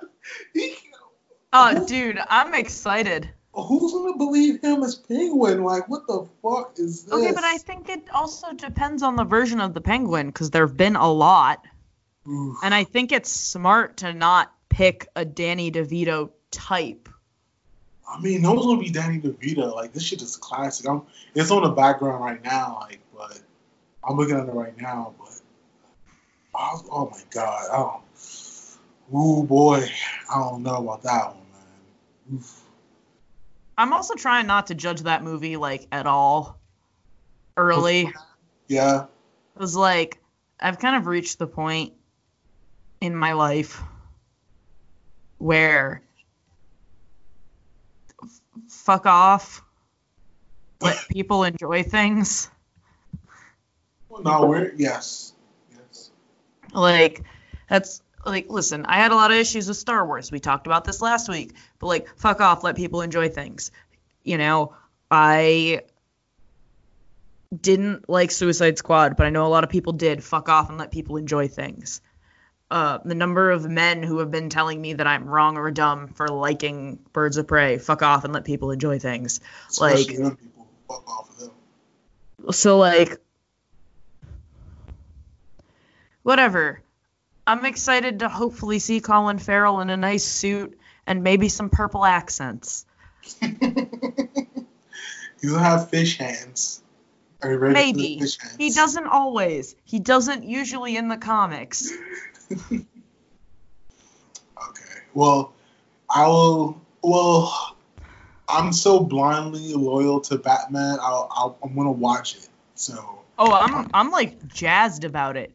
Honestly, give give fucking what's his nuts? I always want to call him Edward. I know that's not his name.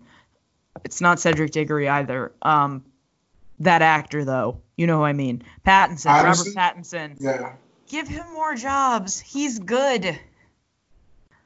He he he looks like the the virtual uh, uh, in Tenet. He looks like Virtua Cop from Sega Saturn. I also think that he did the same thing that fucking kind of shot Farrell in the foot, where he did a bunch of movies that maybe made a lot of money but weren't good. Yeah, I think he's he's actually he- now getting his shit off now.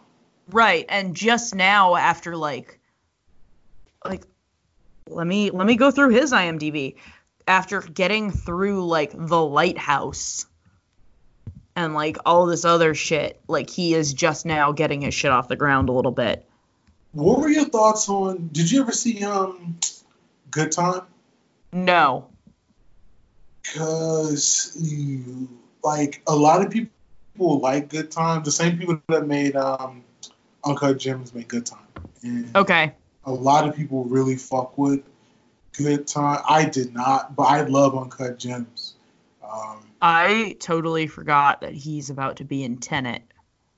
yeah, he's gonna be in Tenet. I'm I'm ready for that shit. I'm hopeful that it's good. It'll be good. I. I mean, like, I know it'll be good, but like, uh, like he was good in Water for Elephants, but that movie is bad. Uh, that sounds like a Disney movie. it's really, really not. Uh, and then after Twilight, he did a Dior ad campaign. He was in The Rover, Maps to the Stars, Queen of the Desert, Life, The Childhood Leader, more Dior stuff, The Lost City of Z, Good Time, Fear and Shame, which is like a short film, I guess. The Damsel, High Life. He is just now getting back into it with The Lighthouse, Tenet, Batman. Like, I never I never caught Lighthouse. Did you did you catch that? uh, I didn't. uh, the person that I was dating when it was out really wanted me to see it, but I really struggle with body horror, which I know this has a lot of. Um, I just, it's like it's something I'm working on because I, you can't see people at home, but I'm adjusting my glasses. I want to be a film journalist, um, but like. I mean, does that mean you have to watch every single thing that comes out though? I think it depends on what what school of film journalist journalism you are a part of. For me, I just they only they didn't do a press screening for it and they were only showing it at like one theater and I didn't like the theater, so I didn't go. You know, I'll probably catch it at some point. Yeah, I I may catch it. I may catch it before I see Tenet just to see what I'm getting into. But Yeah. But, you know, hey, give Colin Farrell more jobs. more good jobs, no more fucking remakes. I mean, just uh, as long as he's making money, I don't really care. Like, I really feel like they probably could have gotten him to cameo on the Netflix Daredevil show, though, when they were still making that. Like, I would not have been mad if he had showed up as Bullseye in that show. Like, because you could tell, like, he really wanted to do good. he just had such bad material that he was unable to do good. Yeah. Also, like Dumbo is still bad, but like you know, same same. He wanted to do good energy, I think. Uh, but any movie that uses the unfunny line "Let's get ready to Dumbo" twice, Oh my god, twice, not just once, that's fucking horrible. not just Oh, once, twice. ooh, that's fucking terrible. Oh my god, he did that for the check. Lo- lovely audience. My lips are literally upon my microphone. Why? For the check, for the money. Like, and and listen, this is coming from someone who thinks all the Disney live action remakes are bad, except Cinderella. But like, eh, that one's still bad, but like not nearly as much of like a abuse of the original material as most of them are. Like. Whoever was like, you know, you know, you know, I've been thinking we need to remake Aladdin. Let's call Guy Ritchie. Like. Sweetie, what is you doing? Disney, What is such, you doing? Disney just wants our money, and they don't care how they get it. They just want our money and our attention. Like that. I mean, so I'm hesitant to speak terribly ill of them because, like, I do want to work for them someday, and I also fully acknowledge that someday they will own all of entertainment. So, like, we should probably be nice to them before they, like, start sucking our souls out through our computer screens or whatever the fuck. But, like, they already are. I mean, you're talking to somebody who was like, I'm sad today. I'm going to watch a bunch of Shanghai Disneyland videos. Like, all right, I know. But, like, I feel like at least Cinderella, like, aesthetically did some new stuff with Cinderella and, like, made the characters stand on their own a little bit more. And I cannot say that about any of the other Disney live action remakes. Like at least I feel like Kenneth Branagh walked in to Disney and was like, "I would like to remake Cinderella. Here is my plan." Whereas with everyone else, they were like, uh, "Hey, can you just tell us why we should give you all this money to direct this particular, you know, Guy Ritchie? Why should we give you money to make Aladdin?" And Guy Ritchie's like, "God, I really want that money. Like, Madonna cleaned me out in the divorce. Like, how how should I explain to them that I I should make Aladdin? Like when he probably is like, God, have I even seen Aladdin? Shit, like is that's uh is that the one with uh uh oh God, that's the one with um uh the Phil Collins soundtrack, right? Oh no, fuck, that's Tarzan. Like you know, and that Well, speaking of things, when are they gonna live action up Tarzan? Oh gosh. Please no. Please no. I'm I'm ready for a white guy with dreadlocks. Fuck it up, like. Oh my god. Uh, I'm also, you know, I I love that they initially asked Kevin Hart to voice Terk, and he was like, "I'm sorry, you want the only black guy in your movie to voice a gorilla." See, you realize what what what what you was doing, right? And they were like, "Ah, shit, we need to ask like the le- least white person we know. What is what is Rosie O'Donnell doing right now?" Uh, Oh man. like, yeah. Listen, the Disney live action remakes are a hill that I'm like fully prepared to die on, especially because usually they're making really great like Broadway musical versions of the same shit. So like if they had just filmed the the musical Beauty and the Beast with some nice sets and like good production value, I would have been so happy. So I guess you're all in on Mulan then. Really- your face. I would be more into it if Mulan was not anti Hong Kong. Like, the actress is aggressively anti Hong Kong. And, like, yeah, no, Disney kind of has, like, s- completely pulled her from the press circuit. well, the star of the movie. Oh, yeah, she's native Chinese and is, like, very inflammatory, apparently. Oh, And also, Disney's like, um, can, can you stop? We have a Disneyland there. Like, I guess that she's not gonna make tons of money then. oh, it's gonna print money. Are you kidding? If the photorealistically animated Lion King could print money, which is just the Lion King but less fun, like there's no reason that Mulan but less fun isn't gonna print money. Don't you have a dragon in this shit? There, there, there's got to be some dragon that pops up in this fucking movie somewhere, right? Eh. Ugh. Apparently, she has a sassy phoenix friend who doesn't talk, barf. which is closer to the original myth, I guess, if we're being technical. But like, as someone who was on a fencing team and like all we did was yell lyrics to "I'll make a man out of you" at each other while f- fucking sword fighting, like I'm a little. That's a pretty good, decent way to live your life. I mean, I mean, yeah, fair. and I'm kind of like, listen, like I don't, I don't know. I, I fully acknowledge that that Donny Osmond is probably not available for this performance, uh, seeing as he is a white man.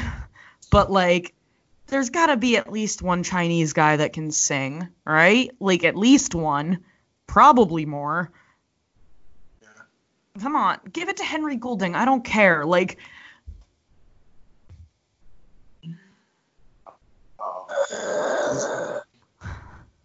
Disney just wants our money. Our our overlords need tithes. They want us to pay tithes every fucking year. And, uh, over under oh, on them making a live action Pocahontas. Do we want to take bets on that? Oh, pff, oh 20, 2023. Mark it on your calendar. I'm, I'm I'm actually gonna probably go for like 2025. I think it's gonna be a little bit further out. I think it's gonna be like, oh god, oh god, we've reached the bottom of the barrel. Ugh. Okay, I guess it's time to like reach in for the problematic ones. I'm like, Tarzan's gonna come out in like 2023, and they're gonna be like, all right, all right, Tarzan, not a huge disaster, only kind of a disaster. Uh, you know, we only made 200 billion dollars, but like that's fine, we can work with that. And they're gonna be like, oh, what happens if we do Pocahontas? What do you mean, what happens if we do Pocahontas? Well, like, that's all that's left. Oh, Can we- Can we shunt it out onto Disney Plus? I mean, we could, but like, I mean, oof, doggy. Um, so so the over under is 2024 for Pocahontas. Yeah. Ooh, I, I, I kind of, I don't, I don't really bet, but I'm gonna take the under. I'm gonna take the under. Okay. Bro, you know they're gonna, it's gonna be problematic as fuck. They're gonna have, it's really gonna be a, a white woman as Pocahontas with spray tan, like Kim Kardashian is gonna put one in this. Kim Kardashian is gonna be Pocahontas. Oh God, please no. Book it. That I mean, hey, hey, hey. They made the Little Mermaid a person of color. They know at least one. Are you sure? Are you sure they know at least one? I mean, I think so. They hired someone. the one. Uh, yeah. So Maleficent was bad. New Mulan is coming out soon. Lady and the Tramp is bad. Little Mermaid's coming out, directed by Rob Marshall, which seems like such a fucking weird choice, but okay, fine. Snow White, directed by Marc Webb, you know, famous for The Incredible Spider-Man 2, featuring Electro and Hobgoblin. Jamie Foxx and Blueface. You could tell he had just seen Watchmen and was like, "Guys, I have an idea." Like, you know, um, the uh, Cruella, Oh yeah, I forgot about that shit. Pinocchio. Oh no no no no no please. Oh no no no no no please. No no no no no please. No please. What do you see? Hunchback of Notre Dame. Ooh, that was gonna be problematic as a bitch. Ooh. I actually really I like the animated movie. I like the the musical that they did. They did a really beautiful musical adaptation of it. I know they're not going to use the musical adaptation at all, and we're going to get photorealistic animated gargoyles. Ooh. I'm pitching the memes of Hunchback right now. Ooh. It's mean- gonna, Tim Burton's gonna direct that movie. No, there's a director an- attached already. really? Who? Yeah, uh, or no, there's no director. There's just writers. Okay. Uh, Prince Charming, which I guess is, oh my God, it's Stephen Chbosky, the Perks of Being a Wallflower guy. Oh, you don't like that movie? I like the movie fine. I love the book so much though. Okay. Uh, Oliver Twist, directed by Tommy Kail, the Hamilton guy. James and the Giant Peach, Tink, Peter Pan, separate from Tink, unrelated movies. They're trying to get this. They're doubling up on the money. they're uh, doubling up on the money. I mean, listen, I'll be honest, I'm a little bit excited for the live action Sword in the Stone because the original one is criminally slept on. So, like, and it's apparently going to be a, it's, looks like it might be a mini series on Disney Plus. Which, like, yeah, okay, give me more Horned, Horned King content, please. And uh, live action Lilo and Stitch. What live live action Lilo and Stitch? I don't want to live on this planet anymore. Bro, they're sledding. They're sledding their intellectual property out for the. for Which, uh, by the way, live action Lilo and Stitch, which is the most recent one to announce, be announced, is slated for 2023. So they're gonna have to announce Pocahontas pretty quick. Uh, well, uh, I mean, like, while we're talking about horrible Disney conspiracy theories, like, when do you think they're gonna remake Song of the South in a way that is so sanitary and unproblematic that they can start s- selling Splash Mountain merchandise again? Because, like, the thing that's so annoying to me is that, like, they sell Song of the South in Japan. Like, I could go to Tokyo Disney and buy a Blu-ray copy of Song of the South. It is only in America that it is not released. Shit. I mean, Because remember how I said that oh, it seems like a lot of Japan has this weird interest in like the American West. Yeah. Apparently, we also were like, "Would you like some Song of the South?" And Japan was like, "Okay." In like what? When did Song of the South come out? 1943. A pivotal time in this country. and theirs, yeah, like 1946. Mm. So in 1946, we just like handed Japan some reels of film and was like, I know we've had our differences, but I think you guys are going to love this. Like,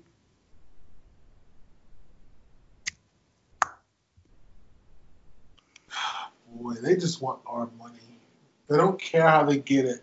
They're gonna get our money in one way or the other. yep. Let's not forget that they replaced Uncle Remus in Splash Mountain with a fucking frog. His name is Brer Frog, and he plays a three string banjo. Boy. Have you ever read the Clickhole article, uh, The Five Times I Went on Splash Mountain and the animatronic fox told me he was going to marry my dad? no. Okay, I guess I'm just throwing links into the chat today. Uh, sorry, listeners, but you should absolutely check out. If you search Clickhole Splash Mountain, it should come right up. Uh, yep. The five times the animatronic fox on Splash Mountain addressed me by name and told me he was going to marry my dad. Is this a real article? It's on Clickhole. What do you think?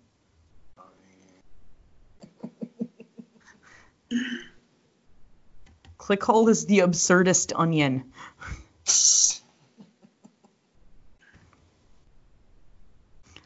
I really should just like do a podcast for my like weird internet oddities collection. And th- there should absolutely be one where I just read that article out loud with no context. And that's the whole podcast. Bro. Fuck. I'm gonna marry your dad, Ryan. Bro, these pictures are wild as shit anyway. Uh, the ceremony is gonna be super long, and yeah, you're not gonna be allowed any food or drinks. You're only gonna be allowed a bowl of tepid water.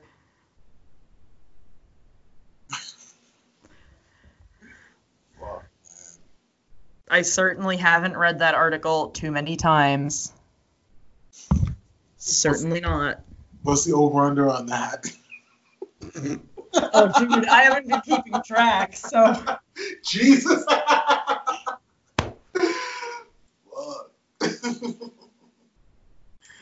All right, do we want to pivot to Batman or do we want to revisit Batman at a later date? I'm fine on time, so it's just kind of whatever. Uh, well, yeah, let's look at Batman. So, the for the I'm dubbing this the Be Kind Rewind segment. Uh, Batman Returns, and is this Tim Burton's version of S and M? I mean, yeah. No, it 200% is Tim Burton's like femdom fantasy. Yeah, because right now it's it's at the end. I'm looking at it right now. It's at the end. Yeah. Like the jig is up when everyone getting discovered, and Michelle Pfeiffer is in tattered black leather, and Batman is in full black leather. Like, Yeah. ooh. But also like so the thing that I I saw this movie for the first time like in late 2019. So somehow this one like so the the weird part is I'd seen Batman 1989, Forever and and Robin, but I had not seen Returns. really, damn. And I Like- own all four of them on like a dual disc, by the way. So like I definitely should have seen all of them. Remember dual discs? Remember when we thought that was a good idea? Um, If you take care of your DVDs, they were. I mean they are, but like if you're like me and you don't want to have to walk like with your hands DVE length apart, only touching the edges, and you get a fingerprint on one one time, it's like fucking forget about it. You got to get these OCD skills, girl. Yeah. so the thing that I really like about it is that it's very much a like female empowerment breakout story. At least initially. Uh, I have like some notes. Um, so the first note is uh, big death of innocence energy. Uh, yes. yes. where like she realizes that like oh you know the first time she comes in and she honey i'm home oh that's right i'm not married and then like the way that that goes once she gets like cat burped back to life is like ridiculous also i'm so like i love the aesthetics of her apartment. I love the aesthetics of her losing her shit in her apartment. I am like to this day as a 22 year old who sleeps with a stuffed animal every night i was like what the fuck did those stuffed animals do to you? Like oh, They Oh, were just- She put them in the sink. I was like, she put them down the disposal. I was like they just in her in your apartment live in the like put them out for a collection. Don't murder them. Like what did that sock monkey do to you huh? She has, she has a taser right now, kissing the dude. Like, oh my god, this movie's so fucking great. yeah uh but like it's i don't understand how her lipstick stays that shiny after she eats the damn bird uh Maybe it's Maybelline. the the biggest kind of continuing note i have is this is not for children Bro, okay, so I saw this in 1992 when I was fucking like six years old. yeah All this shit did not did not register at all. Like him, like the penguin being this fucking hornied out 12 year old. Like that did not register at all. right but i just mean the visuals like i was a fairly nervous child and i was watching this movie as an adult and i was like oh i wouldn't be able to sleep because that. I wouldn't be able to sleep because that. Like it's it's whereas It's batman Batman, I feel like is a like 1989 is a really good mix of like comic darkness, like the way it is dark in the comics, and also bright things kids can latch onto. Yeah. Yeah. I really, really feel like this movie doesn't have that. I think this is of of all the Batman movies, like in total, regardless of director, Mm-hmm. regardless of time, like this is like the the bleakest and darkest Batman movie. Like, because even the Nolan movies, I don't know if you noticed this, there's no blood in any Nolan Yeah. movie at all, and like Penguin is gushing this toxic green sludge from his mouth. That's I guess supposed to be blood or some shit. Like, Yep. And So- also, like, you know, you see him eating a bunch of raw or in some cases still alive fish. Uh, he bites someone's nose off. Bro, oh, that part was wild. And what did he say to the secretary after that? He was like, "I like to fill her void" or something. Yeah, I went to a piano bar that I go to a lot. Uh, I love it there, and they have a board in the back where you can like write a phrase. Yeah. And I happened to be there while a dentist convention was at the piano bar, and someone wrote "Female dentists love to get filled," oh my god. And that line that line had the same energy as everything the penguin said to a woman. Jeez. Bro, like, oh, oh my god, like him, him pressing the button on the the girl, like Jesus Christ, oh my god, like, bro, like this shit was not for kids. It's- Yeah, there's also like at one point he's like says something something something like what a pretty pussy and I was like, "Sir, Sir. Sir, sir, we'll call the authorities, sir. sir desist." Oh my god. Like uh I also wrote that he has a big sexual assault energy. Mega. But then I was like, is-.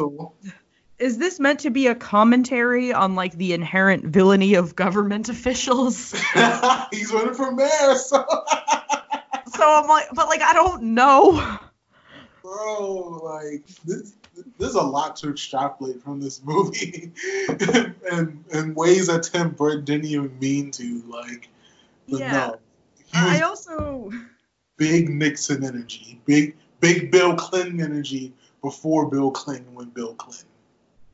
yeah, and like I don't I don't know. Like I as as a 22 year old woman who really enjoyed watching that film all the way through, even though like it's problematic and like really problematic, not just kind of problematic. It's another one of those movies where I'm like, okay, but who is this for? Yeah, it's for Tim Burton. I mean, yeah, no, like I, I fully acknowledge that, like, you know, if we were to walk into the screening room after the first like cut of this was filmed, he would be like masturbating into fucking Michelle Pfeiffer's like spandex, like Yes. cat suit, PVC nightmare suit. Uh, which like a bunch of people have asked me to cosplay this, Ooh. and like That's a lot. That's a I don't fucking hate my body that much. Well, that's a lie. I absolutely do hate my body that much, but like I'm not gonna physically punish my body that much. I'm not getting vacuum sealed into a PVC suit and then corseting on top of it. Like no. Bro, this movie. Who would even vacuum me into it? I don't have any help. Bro, I, I know some some dude is wanting to help you with that. Don't accept it though. Bro, oh my god. This movie is it's everything. It is doing the most for no reason. Like it is still it's still a fucking ride, yo. This movie's fucking gnarly. It's also like a really good Christmas movie. oh man. Uh, I also just really like aesthetically, like as as I've now grown into a young gothling, like, yeah, right. I get it. I aesthetically get it. I am picking up what you were putting down, Mr. Burton, but dear God, stop putting your beautiful waifs in stuff that tight. Uh, and expecting them to do gymnastics. Uh, She was in stiletto pumps kicking ass, yo. I mean, yeah, and like her lipstick smudges, but is like never not on, which is Yeah. very confusing to me as like someone who wears a lot of makeup.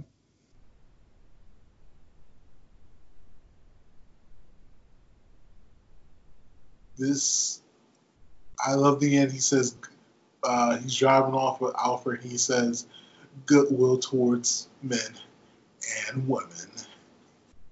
Batman is now officially woke. He's done it. Well, do you want to know a fun way that Batman was gonna be woke differently? Uh, So, uh, are you familiar with uh some of the subplots from this film that were cut for time? no, please enlighten. So, uh, there was initially going to be a Robin in Batman Returns, okay. uh, played by Marlon Wayans. Oh, no fucking way. Yeah. Uh, oh, and he was cut so last minute that toys were made of him. is this real? Yeah. And they never like they they didn't release the toys with the Batman Return toys, and then when they introduced Robin in Batman Returns, You Batman Forever. uh yeah, Batman Forever, sorry. They like swabbed them all down with nail polish remover and repainted them all Jesus. white. But like Marlon Wayans Robin was like a child. So like compared to the Batman figure, like he was child height and also had a flat top haircut. Which they then painted white and blonde and put back out in slightly different packaging. Jeez. Of course. Why not? White face. He's real white faced. So, you know, So is this movie is it is it slightly problematic, hella problematic, or burn the original script problematic? I'm gonna say it's super, or what? We've got kinda, hella, and burn it. Yeah. I'm giving this hella. yeah. I feel it's- like you really gotta, like, if you're watching it with your kids, that's fine. But, like, you gotta explain to them why what Joker is doing, or not Joker, uh, Penguin is doing is bad, why what Batman is doing is bad, and, like, why Max Shreck is bad, why like you got to explain why every man in this movie except Alfred, honestly, is bad, uh, and why then in turn, even though what Catwoman does is bad, is kind of justified. I mean, she's she's literally responding to a male-dominated world that tried to kill her. So they, this world pushed her over the edge. So she's only responding to that. So Yeah. yeah, yeah, this movie is hella problematic. Uh, But like I think it I don't think it's like so bad we shouldn't watch it. I just think it needs to be a Yeah. movie that like you sit down and are like, "Hey, Jimmy and Timmy, let's let's have a chat about why we don't treat women this way." If Like- you ever decide to be a government official, let women put their own buttons on themselves. Do not Yeah. put their buttons on for And like maybe just just don't open your mouth around women if that's what's going to come out. yes. Oh my god, yes. This movie is definitely a lesson for sure. Mhm. Oh man. That's all I got, girl. Was there anything else you wanted to cover? Uh I think we got it. We also got more than I actually expected to talk about. Uh anyway, Gentleman's good. Go see it. I feel like it was advertised really bad.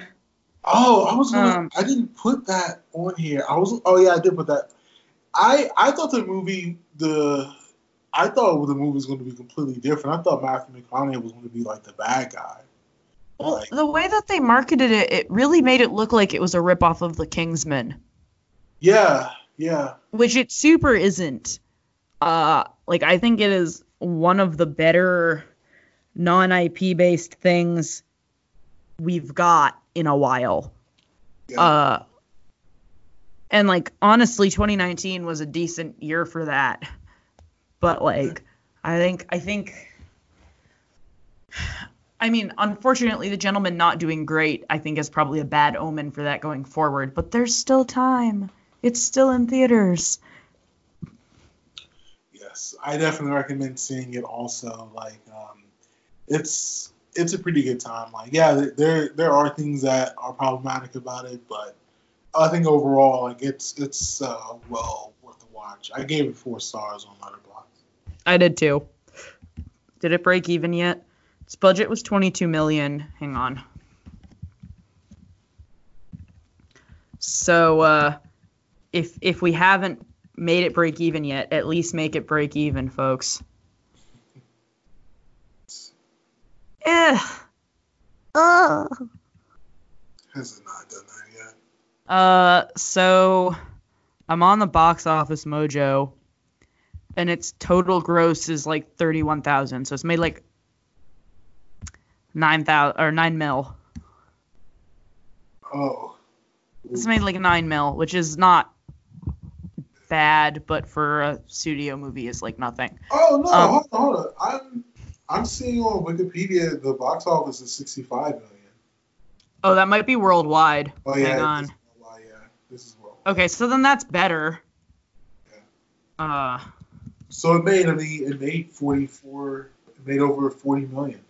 So I mean, yeah, hey, and it made uh the same amount that Sonic did opening day. When are you going to see that? I don't know. I uh enough people are telling me like ha- you saw Hop, right? And I'm like, no. Despite owning two very lovable rabbits, uh, I did not see Hop. And they're like, well, it's that, but Hop is Sonic. And I was like, oh. And the main guy is also James Marsden. Like, ugh. James Marsden, super slept on. Just saying, like he's good. Give him better jobs, please. And also, maybe don't fire your whole animation studio the week before Christmas after they Ugh. make your fucking hedgehog movie. Yeah, that was bad business. So I guess that should be the the takeaway of the story here is uh, don't fire your animation team the week before Christmas for remaking your robot hedgehog. so you're seeing it this weekend? I'm, I'm assuming then. Uh, this weekend I'm honestly kind of really busy. Uh, I might just wait until this one comes out on whatever streaming platform it's going to come out on. Ah, you gotta see it with the people. I I also don't want to go see it with a bunch of kids though, and it's school vacation week up here. Oh, really? It's just President's Day. Yeah, so we have February and April vacation up in New England in our public Oh, schools instead of two weeks in March. Oh, that's cool. Yeah, so uh, everyone, everyone is going to the movies with their damn wiener kids all the damn time. Also, weird question. Any interest in revisiting the Eddie Murphy Haunted Mansion movie? what movie is that? What's it even called? The Haunted Mansion. It's a Disney movie Jeez. with Eddie Murphy, Terence Stamp, and Wallace Shawn. My God, this this sounds like an eight percent on Rotten Tomatoes. It's at fourteen percent. It's based off of one of the best Disney attractions of all time, and somehow they got everything wrong. Oh, and Jennifer Tilly is in it too. Uh, I'm a big fan of Jennifer Tilly. I know that much. well, she plays a disembodied head that's maybe also a Valley girl. Jeez. Hold on. Why didn't her career? They, why didn't her career was more? Why was her career not more than fucking um, Bride of Chucky's wife? And, Probably because it, she was in Bride of Chucky. uh, damn it. God damn it. like as much as like Colin Farrell had a bunch of bad choices and is now on track, he's also a white man. And there's a shitload of privilege and chances that come with that that women, women of color, people of color don't get. Yeah. I um I was definitely a fan a fan of Bound though, I'll tell you that much. So I think that I might send you some like haunted mansion the ride footage and yell at you about why it's good storytelling and then suggest we watch the movie. off of It- it's on Disney Plus. The 11 minute ride has better storytelling than the almost two hour movie, which also has a Nelly music video that is sampling the theme to the People's Court that is shot on the same set. God damn. Wait, hang on. Let me find this song. Uh, it samples the theme from the People's Court. Jesus. Just like, know that. Uh, it's called Is You. Uh, but is is spelled with a Z. I see. you, you didn't have to tell me. I already knew. Uh, I'm watching this music video.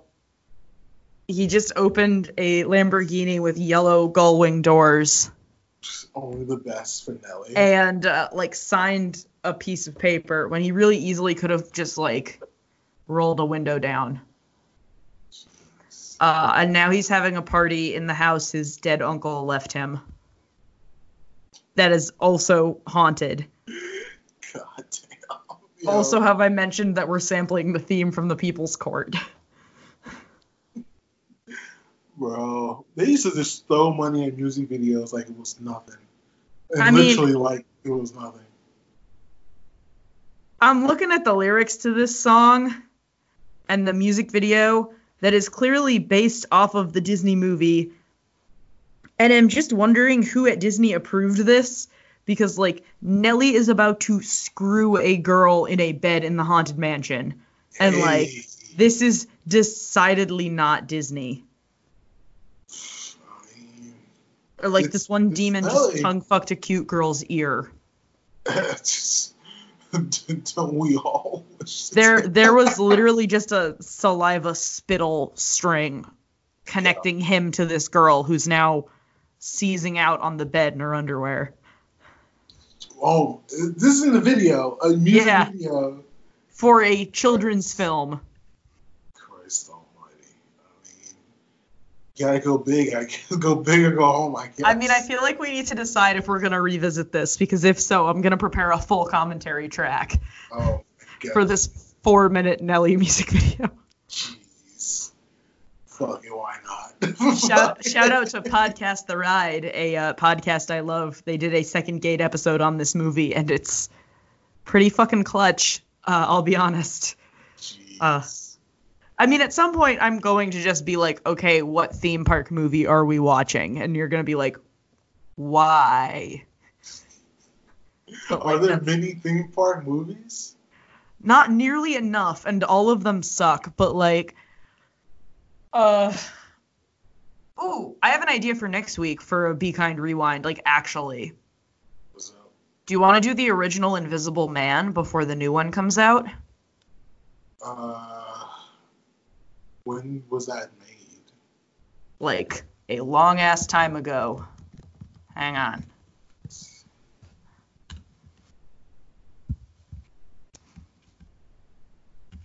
I don't. Show me the original, please. I know there's one coming out next 1933? week. Yeah, sounds right. Shit. Um, if I can find a stream to this, I'm down to watch it. Uh, it's one of those great like classic monster movies.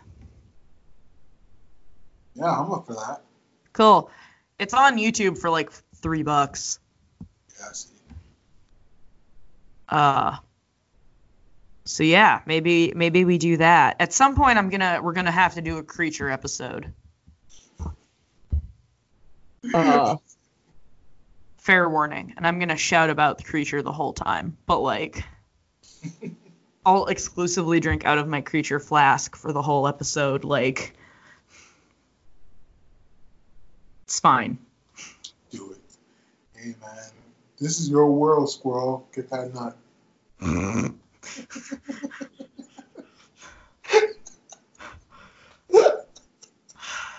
Oh boy. Oh, Oh boy. All right. And on that note, I don't know how much of this last conversation is actually going to make it into the uh, final pod.